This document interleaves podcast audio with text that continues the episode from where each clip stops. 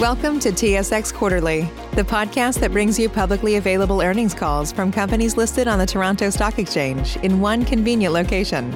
Gone are the days of looking through confusing websites. You'll find the important information right here. Enjoy the call.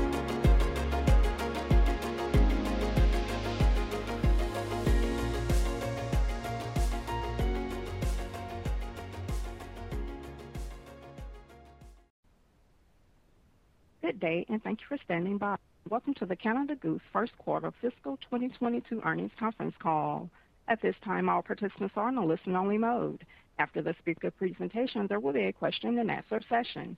To ask a question during the session, you will need to press star one on your telephone. Please be advised that today's conference is being recorded.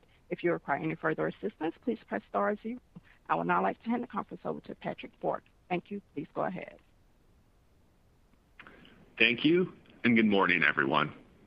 With me are Dani Reiss, President and CEO, and Jonathan Sinclair, EVP and CFO. After prepared remarks from Dani and Jonathan, we will take your questions. These will be limited to one each to allow as many as possible to ask questions within the allotted time. This call, including the Q&A portion, includes forward-looking statements. Each forward-looking statement, including discussion of our fiscal 2022 outlook, is subject to risks and uncertainties that could cause actual results to differ materially from those projected in such statements. Certain material factors and assumptions were considered and applied in making these forward-looking statements. Additional information regarding these forward-looking statements, factors, and assumptions is available in our earnings press release this morning, as well as in the Risk Factors section of our most recent annual report filed with the SEC and Canadian securities regulators. These documents are also available on the investor relations section of our website.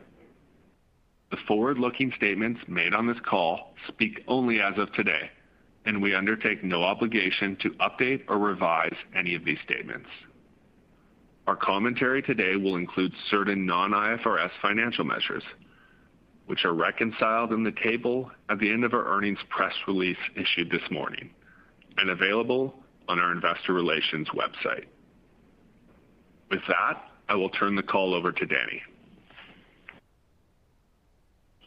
Thank you, Patrick, and good morning, everyone. I'm pleased to speak with you all today about our strong start to fiscal 2022 and the continued momentum we're seeing across the entire business. The results we delivered in Q1 demonstrate the global demand for our brand and our ability to operate in an improving, yet still evolving retail environment. Heading into this quarter, we were well-positioned after finishing fiscal 2021 with record revenue in our third and fourth quarters. Our business has shifted from recovery to growth, and that has continued into this quarter. Today, I'm going to cover our results and share highlights of how we are driving growth in key categories and across geographies. Looking at the quarter, our results were driven by strength across all channels and regions. Our global e-commerce revenue increased by more than 80% and low triple-digit growth in both APAC and EMEA. In North America, Canada led the way with a growth rate in the high 70s%, and in the U.S., where the majority of our stores were open for the quarter, we saw strong e-commerce growth in the high 40s%. This highlights not only our successful investments in our digital business, but also the strength of our global demand. Next, revenue increased significantly in all geographic regions. This is important to highlight as many of our stores across Europe and Canada were impacted by closures during the period. This performance underscores the functionality of our model and reinforces our ability to capture and serve demand in any environment. Specifically, in Canada, where we faced elevated closures in the quarter, revenue still grew by 126%, excluding PPE. We consider this a very positive indication of domestic demand. As traffic continues to improve, we expect to see that drive increased productivity in our stores, which would be incremental channel growth to the performance we have shown this quarter. Turning to our retail expansion, We've spoken previously about the opportunity we continue to see in mainland China and our strategic focus on growing our business there. We saw firsthand the opportunity ahead of us with our DTC revenue in mainland China increasing by 188% this quarter. Moving beyond Q1, we continue to build our business in mainland China, and over the past month, we've celebrated three new store openings in key markets in the region, with three more expected to follow this fall. As a growing global lifestyle brand, we continue to expand across geographies, launching new categories and products designed with intention, purpose, and functionality. As a Canada Goose brand continues to gain momentum, we are actively innovating on many fronts and investing in newness and expanding our apparel offering globally. Since our knitwear launch in 2017, and with the addition of our incredibly popular fleece category last year, our apparel business is expected to exceed $45 million in sales this fiscal. In only four years, we have successfully developed this fast-growing category into a meaningful business, and we expect that trajectory to continue. Building on that, our non-parka business has shown strength overall, and in this quarter specifically, contributed roughly half of our DTC revenue. As I've spoken about in our last call, we plan to launch Canada Goose footwear later this fall. Our intention is to define and develop this category in a way that no other brand can or has. I have great confidence in our team and in our ability to succeed in this category, just like we have with each of our previous category expansions, including lightweight down and apparel. We have a proven track record at successfully building new categories into meaningful businesses for our brand. As I have said before, I believe that we have an incredible opportunity in front of us in footwear, and I cannot wait to introduce you to our offering very soon. Continue to innovate across our assortment, and we've made a commitment to embed sustainability throughout our organization. As we laid out in our inaugural Sustainable Impact Strategy report, we are transforming the way we do business to ensure that we're doing everything we can to create the future that we want to see in the world. With that focus, this June, we announced that we would end the use of all fur in our products through a phased approach. We will end the purchase of fur this year, by December 2021, and we will end manufacturing with fur no later than next year, by December 2022. This decision was driven by our commitment to sustainability and our purpose-based platform, HUMANATURE. Our mission has always been to make products that deliver exceptional quality, protection from the elements, and perform the way our consumers need them to. And this transforms how we will continue to do just that. This path forward represents the culmination of both our long-term strategic planning and, importantly, the significant growth of our non-fur business. Currently, our business accounts for roughly half of our revenue. This has shifted significantly over the past few years. This has been intentional, planned, and driven by our expanding non-fur parka offering, lightweight down and spring categories, and, as previously mentioned, our growing apparel business. This is a transformational change that has energized our business. I'm excited, and I'm confident in this new direction and its ability to further accelerate our growth. In conclusion, this was another productive quarter where we found success by investing in the opportunities with the greatest impact for our business. This quarter also marked an important evolution for our brand, strengthening our commitment to a more sustainable future. And as we continue to move through the year, I'm really excited to share updates with you all on our footwear launch later this fall. And with that, I turn it over to Jonathan to go over the details of our financial results. Good morning, everyone, and thank you for joining us today. Canada Goose is off to a great start to fiscal 2022. Looking at our Q1 results and outlook, there are three key themes that stand out. Firstly, alongside reopenings and improving retail trends, our digital business has continued a rapid pace of growth. Secondly, the flexibility of our supply chain and DTC distribution are incredible assets for navigating a dynamic environment. Thirdly, looking beyond the current, we have the building blocks for significant upside in our profitability. Starting with the top line, total Q1 revenue came in at $56 million, helped by a lower level of disruptions in both channels. At a channel level, DTC revenue was 29 million. We lapped the peak of first wave closures with a more operational but still impacted store base. Across our network, we lost approximately 20% of total trading days compared to 60% last year. This was complemented by outstanding digital growth against a meaningful comparative base. Global e-commerce revenue increased by 81% with a continuation of the broad-based growth we saw in Q4. Canada led the way in North America with a high 70s growth rate, along with a 40s level in the United States, where all stores were open throughout the quarter. EMEA and APAC both had low triple-digit growth rates. In Europe, the U.K. was a particularly significant contributor, as was mainland China in APAC. In wholesale, revenue was $26 million. Our growth was due to a near total shutdown of shipments last year at the peak of the first wave. Our expectation of annual revenue in line with fiscal 2021 has not changed. We continue to concentrate more business with our best partners and doors as a strategic complement to DTC. All regions made strong contributions to our growth. The sequential improvement we're seeing in Canada is particularly encouraging. Excluding the impact of temporary PPE sales, revenue increased by 126%.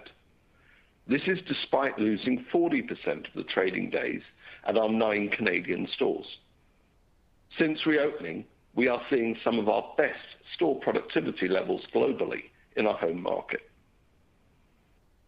Moving on to gross margin, DTC was 73%, while wholesale was 35%. Both came in slightly lower than the levels we discussed on our last call. We continue to expect each to be in line with fiscal 2021 for the full year. In wholesale, distributor mix was higher than initially expected, as was non-parka mix in DTC. These mix impacts are not significant on an annual basis, and we expect them to be transitory. We achieved record non-parka participation in our own channel at roughly half of DTC revenue. This is a great milestone for the strategic evolution of our offering. Finishing with SG&A, the total expense line was 72 million, up 47% from last year. This reflects a much more operational business alongside growth investments. Intra-quarter, we decided to shift a portion of our planned spend to Q2. I will circle back to the impact of that at the end of my remarks. That shift complements underlying cost efficiencies from permanent savings initiatives last year. Looking ahead to fall/winter, we are confident in our ability to make the most of peak demand. The pandemic is not over. Disruptions and risks remain, including new variants. That said, our operational backdrop has greatly improved. All of our stores are now open, as are our eight Canadian manufacturing facilities. Our factories are running efficiently at much more normalized levels of production relative to last year. While distancing regulations remain, we are utilizing extra shifts to lessen the impact. Due to our unique model, we don't have significant exposure to the production shutdowns and shipping delays the sector is currently facing. The vast majority of our revenue base is made in Canada. With a continuative offering, we confidently stage raw materials and finished goods. Our shipping routes are also different. We generally start outbound from Canada to our global network of distribution centers. We are highly confident in our ability to get product into the marketplace while retaining in-season flexibility. Our gross margin tailwinds also make this type of environment much more manageable from a profitability perspective. Our experience in fiscal 2021 is a great proof point. Despite losing three months of production to mandatory closures and retooling our infrastructure to make PPE, we were not constrained by supply, and we preserved very strong gross margins. The other uncertainty our sector is grappling with, pace of retail recovery relative to last year's outsized e-commerce gains. As a brand which started in DTC online and has a selective retail footprint, we are truly agnostic. We want to drive DTC mix higher wherever the consumer wants to shop, and in today's environment, where the consumer is able to shop. We have the global reach and critical mass to capture demand online and drive outsized growth. We also know that our stores are productive and sought after by consumers, even in a highly disrupted environment. Retail recovery is also foundational to our long-term margin upside. This year, we've already lost a significant amount of trading to closures, and luxury retail traffic is still far from pre-pandemic levels globally. Across geographies, there is a wide spectrum of case levels, movement restrictions, and reopening trends. As we look beyond these dynamics, we have the potential for an extra gear. The normalization of retail will really accelerate the uplift from driving DTC mix higher. In an environment where all stores are continuously open with full traffic, there is no reason why our adjusted EBIT margin shouldn't start with a two and have an advancing multi-year trend. Lastly, I will finish with some commentary around current trends in Q2. Starting with the top line, we are assuming a low double-digit growth rate in wholesale, driven by earlier shipment timing. In DTC, we currently expect revenue at roughly 1.5x last year's level. In the other segment, which generated $30 million last year due to temporary PPE manufacturing, we do not expect any meaningful revenue. We expect DTC gross margin in the mid-70s and wholesale gross margin in the mid-40s, in line with historical annual levels. On the expense line, we're currently planning for total SG&A of over $100 million and D&A a touch over $20 million. This reflects the flow-through of delayed spend I mentioned earlier. In summary, we continue to navigate through a challenging environment, but we remain confident in our resilient and growing business.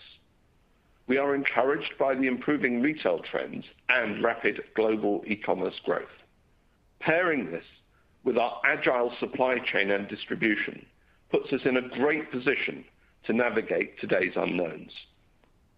We remain in a dynamic world, but we are very optimistic that our momentum will continue into the peak season and drive sustained long-term growth.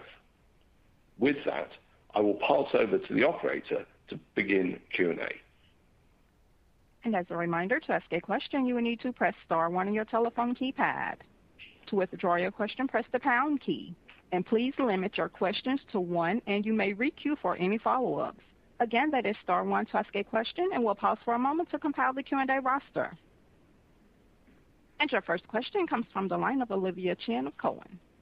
Say goodbye to your credit card rewards. Greedy corporate mega stores, led by Walmart and Target, are pushing for a law in Congress to take away your hard-earned cash back and travel points to line their pockets. The Durbin-Marshall credit card bill would enact harmful credit card routing mandates that would end credit card rewards as we know it. If you love your credit card rewards, tell your lawmakers, hands off my rewards. Tell them to oppose the Durbin-Marshall credit card bill.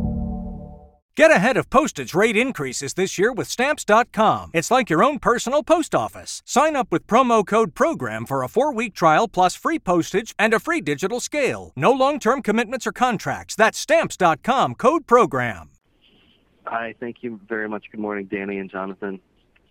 Uh, in light of your recent fur announcement, how will being non-fur impact your business, and what gives you confidence that you'll be able to grow at the same trajectory? Sounds like you've been really proactive about this decision and strategy. And as a follow-up, um, what do you think about fur or fur substitutes as you look to innovate and investigate different opportunities? Thank you. Thanks, Oliver. Thanks for the question. Good to hear from you. We are very confident that we will make this transition and that we will continue to be a high-growth company at the same time. This is not a sudden decision for us. This is something that we have been considering and planning around for years. Um, our non-fur product offering has been growing at an outsized pace, and it makes up roughly half the revenue base today, and that's a trajectory that has been and will continue, will be continuing. Uh, this includes non-fur parka styles, alternative hood trims, new product categories, fur-free assortment uh, that we make for our wholesale partners, all of which have been extremely. And again, we expect them to continue to be uh, uh, successful. So we're at a stage now where we uh can continue, we can we feel we can continue to offer the best in protection without using fur. And this decision has truly energized the company, and I believe offers us a huge amount of uh, increased opportunity in the future.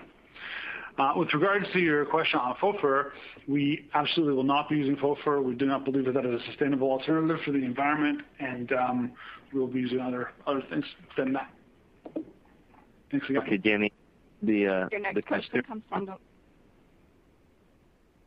the uh, consumer side, I was just curious about the consumer research and what customers think and how you've um, been customer-centric in thinking about this decision. Thanks a lot. Best regards.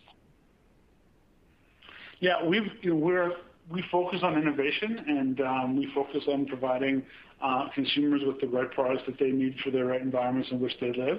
Uh, as um, as we've been intentionally developing more non-fur products over time, and uh, they've been successful, we've um, leaned into that in a more heavy way. Thanks a lot. Perfect. Your next question comes from the line of Jonathan Komp of Baird. Yeah. Hi, thank you. Just a follow-up on the first questioning, but thinking about the gross margin impact, could you maybe talk about any sort of gross margin uplift that you'd expect from uh, not using fur going forward? And then separately for gross margin, any other puts and takes when you think about the balance of the year pricing and costs or for other impacts outside of the product mix factors that you called out for the first quarter? Hi. So um I think when it comes to fur, we're we we continually inve uh continuously investing in upgrades to the performance and the quality and the sustainability of our jackets. And it's very much more part of a broader evolution of our offering. So as a result, we're not really expecting this to change margins at a channel level, and uh, particularly given the broader suite of investments that we're making in our products. I think as a more general point on gross margins, our algorithm is very much intact. We're not expecting our gross margins fundamentally to move at a channel level um, over time. And therefore, we typically talk about mid-70s for DTC, mid to high 40s for wholesale on an annual basis. We don't see that changing, and we don't see any other puts and takes uh, really moving that this year. Okay. Thank you. Your next question comes from the line of Omar Saad of Evercore ISI. Good morning. Thanks for taking my question. Um, Jonathan, wanted you to dive in a little bit deeper on the guidance, if you could. Um, it seems like it really implies a shift to the 2H uh, versus pre-COVID level. Is there specific reasons why you guys are uh, signaling such a significant shift into the back half versus pre-COVID? Has uh, something changed with the consumer behavior or the wholesale customer behavior or the category? That would be helpful context. Thanks, guys. No problem at all. Um, I think, you know, at a corporate level, um, it comes down to um, two main changes, of course, channel mix on the one hand and buying behavior on the other. It's clear that we are um, much more DTC-centric today. Uh, we expect the channel uh, to approach 70% of our revenues this year. Uh, and I think that naturally puts a lot more revenue into Q3 and Q4 when consumer buying is at its peak. Last year, 89% of our annual DTC revenues were in the second half of the year. Now, in parallel with that, as you know, we've also resized and refocused our wholesale business, and that's much more weighted to Q2.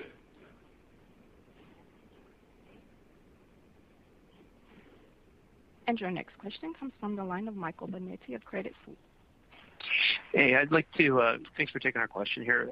I'd like to ask about that a little bit as well, but maybe Jonathan, any color on um, how you thought about conservatism you baked in in 2Q on a direct-to-consumer basis um, related to the shifts you just mentioned? And then as as we look at some of the math as you laid out, the second quarter looks like it assumes wholesale about 40% below September 2019 levels and direct-to-consumer about 7% below 2019 levels. I guess that implies a pretty meaningful Um, decline. I'm just curious, you know, considering, uh, especially in the wholesale side, considering 40% lower in a category where you guys have pretty consistent price increases, it um it does imply some significant unit declines in that channel. Uh, maybe you could sort out for us what you think is idiosyncratic um, in that spread um, versus, uh, you know, versus the industry or anything going on in the channel other than your own strategic decision. I'm just trying to understand a little bit better um, why the core would be down that much, given that you still see D2C um, down 7 versus 2019. I'm trying to understand how you maybe how you thought about unit recapture in D2C, given the work you've done in wholesale. Yeah. I think the the so let's take wholesale first, and then we'll talk about DTC. I think wholesale, we've been very clear that we went through something of a reset last year, and we do not expect it to be materially different to last year's level this year. So as you compare back to uh, fiscal 2020, what happened there, you've got to think, first of all, that the shipping patterns might have been somewhat different on, on the one hand, and the absolute size of the wholesale business was materially higher at the same time. Secondly, as you switch out of um, wholesale into DTC, of course, we do expect that recapture, but the key is you don't recapture it at the same time. Because typically with wholesale, obviously we're pipelining in in Q2 and getting it into the stores, and the stores are starting to sell it. Whereas with DTC, primarily, we expect to recognize that revenue in Q3 and Q4. Turning to DTC, we believe that um, our comments are appropriately measured and directional given where we are today. Most of the quarter is ahead of us in September, and we remain in a dynamic environment with new variants. As we sit here today, we are really pleased with the performance. We're looking forward to a great full winter. And if you look at the full year and what's implied for the size of the DTC business, you'll see it's well ahead of both last year and the year before. Yeah, I agree with that, Jonathan. It was well said. And just to reemphasize, this is uh, you know the dynamics and the in the mix and shifts and all sorts of things are changing within an annual period. Uh, Year-over-year, our business is on a on on a on a strong growth trajectory, and uh, we feel very confident about that in the future for a whole variety of reasons. And your next question comes from the line of Ike Boruchow of Wells Fargo. Hey, uh, good morning, everyone. I guess two quick ones. Um, Jonathan, I think on the last call you had mentioned uh, wholesale uh, potentially being flat year-over-year for the year, but you had some nice performance in Q1. Just kind of curious if there's a little bit of an update there. Um and then I guess just bigger picture, Dani or Jonathan, Um, since COVID hit, your e-commerce revenue has been fantastic and robust. Can you talk about an expectation of um you know, once we normalize, uh, where you see your store productivity kind of landing? I assume you don't believe that you're going to have similar productivity in your retail stores on the other side of this, just because of how much digital revenue you're now doing. Is there a way to think about that or a way you guys are thinking about that internally? Um, thanks. So let's take the wholesale question first. As I think we've mentioned in the um in the documents, we very you know wholesale is about when when our wholesale customers want to take the inventory. So the the performance in the first quarter is neutral to our expectations for the year. In other words, we are simply shipping it when the when the wholesale clients want it, which is a bit sooner than we thought.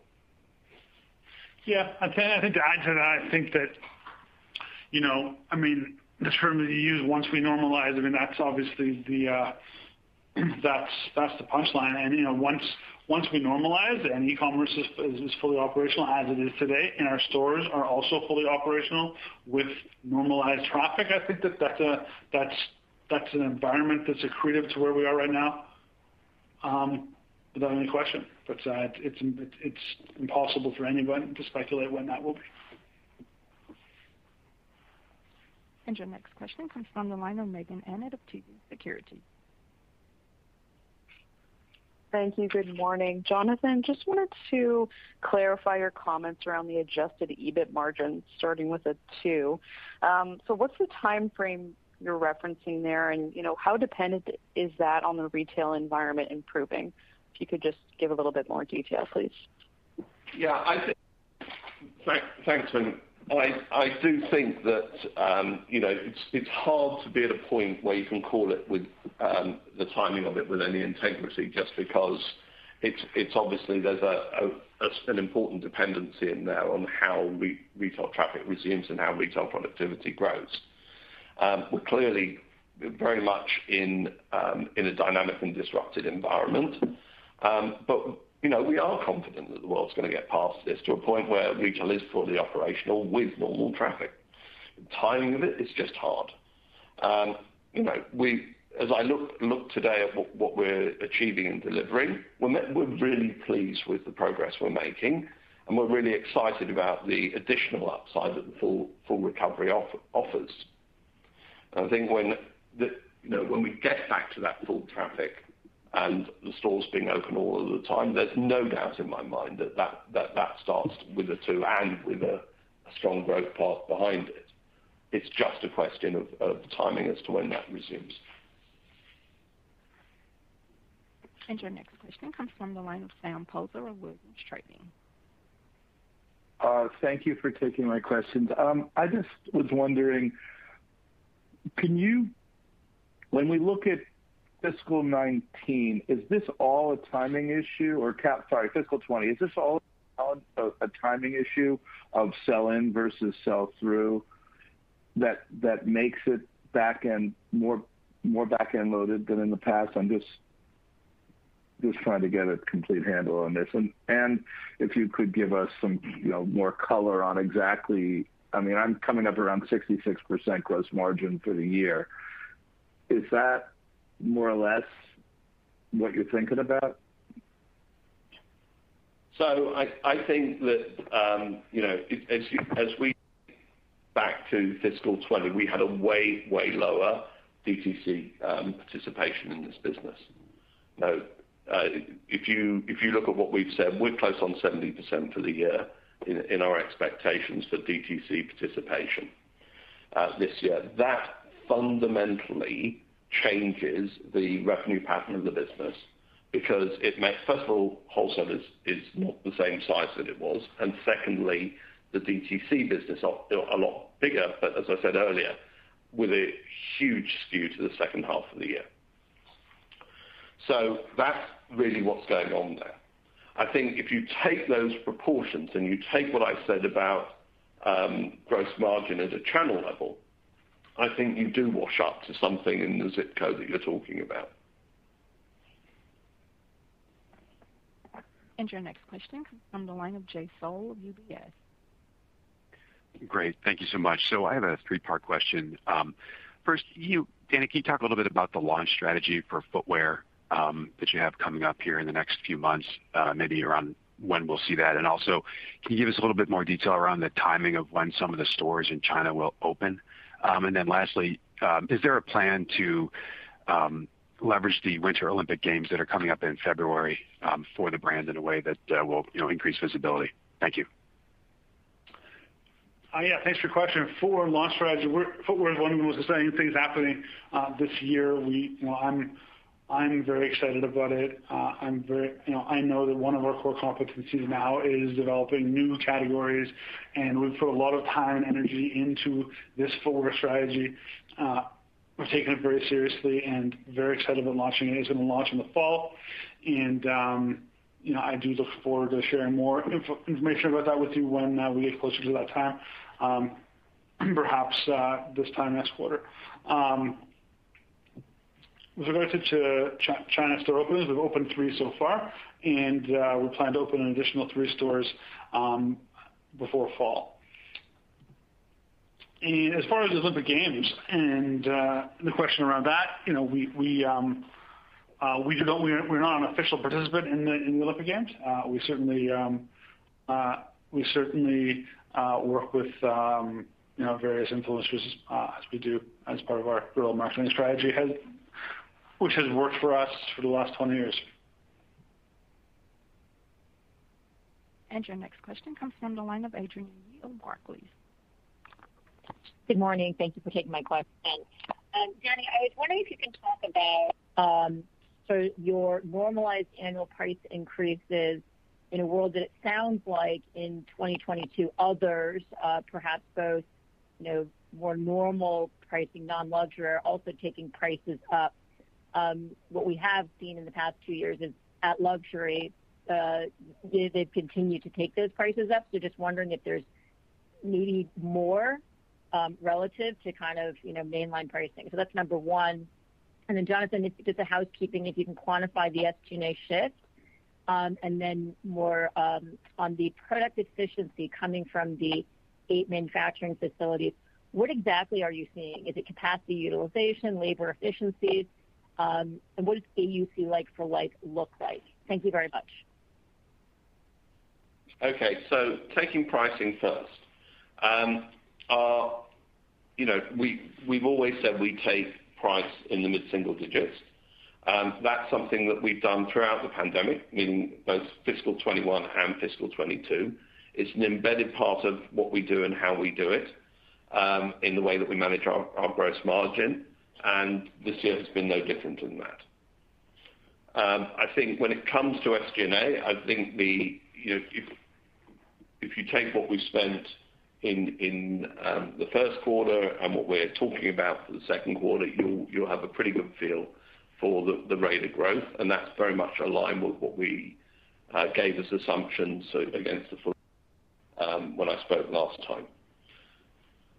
In terms of um, product, we're seeing um, the right sort of evolution of AUC. Um, in other words, that we're expecting our margin algorithm to stay very much on track, and therefore that we are not seeing that AUCs are rising either faster or slower than AURs. We're seeing a very consistent pattern.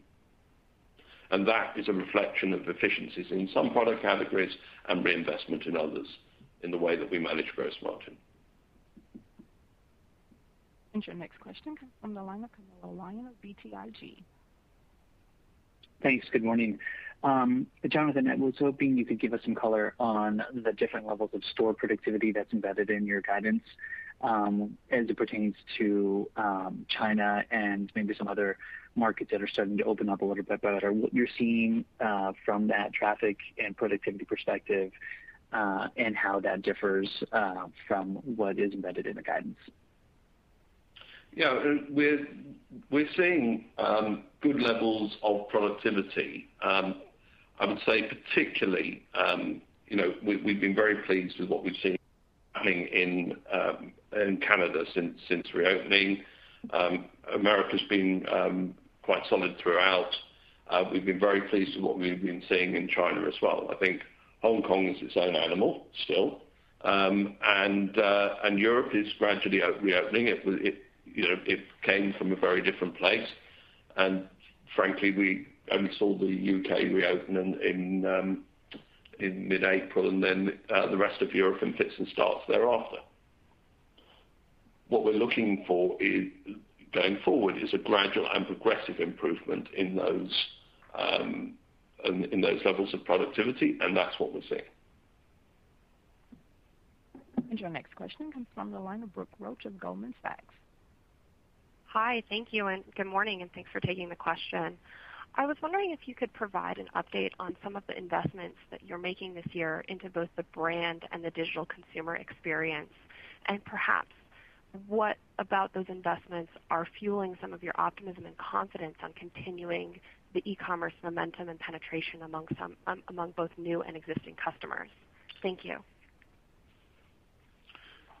Oh, yes. Thank you for your question. We are continuing to, and we prioritize, in fact, um, our investments in our uh, omni-channel and our digital uh, consumer experience.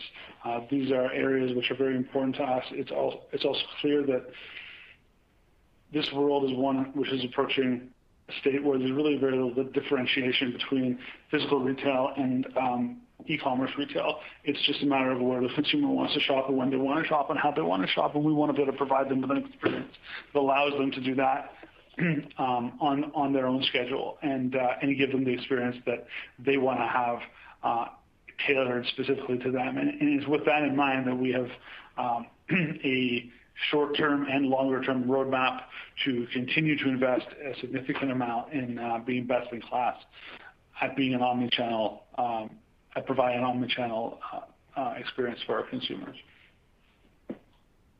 Your final question comes from the line of Robbie Ohmes of BofA Securities.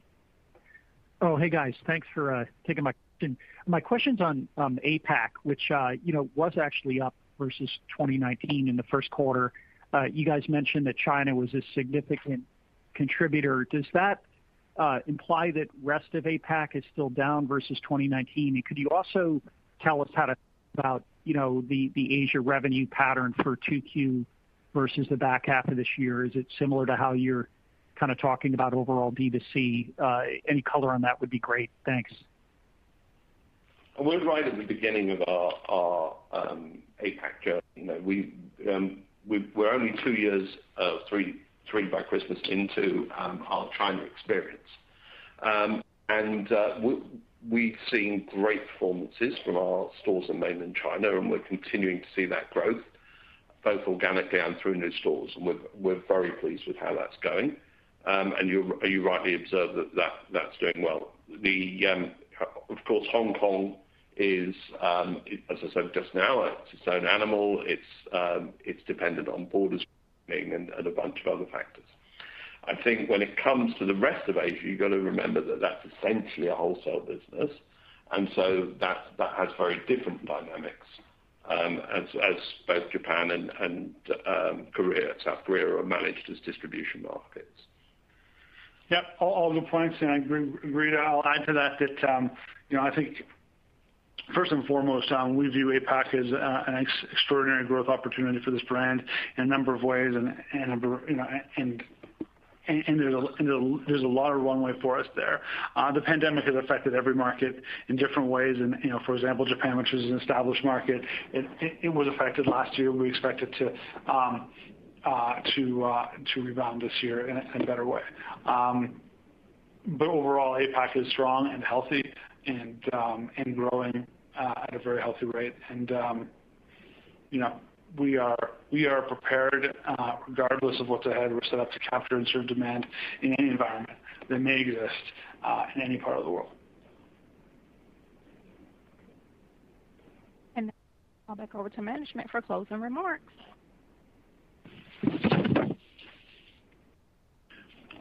Thank you all for joining us today. I have never been as excited as I am today about our business. Our ability to strategically expand across categories has been proven and has been met with excitement and strong demand across all markets. As much as COVID-19 has transformed the world, this has been a transformational year for our business as well, and we look forward tremendously to what's to come. Thank you very much, and have a great day. This concludes today's conference call. Thank you for participating. You may now disconnect. Say goodbye to your credit card rewards. Greedy corporate mega stores, led by Walmart and Target, are pushing for a law in Congress to take away your hard earned cash back and travel points to line their pockets. The Durbin Marshall credit card bill would enact harmful credit card routing mandates that would end credit card rewards as we know it. If you love your credit card rewards, tell your lawmakers hands off my rewards. Tell them to oppose the Durbin Marshall credit card bill.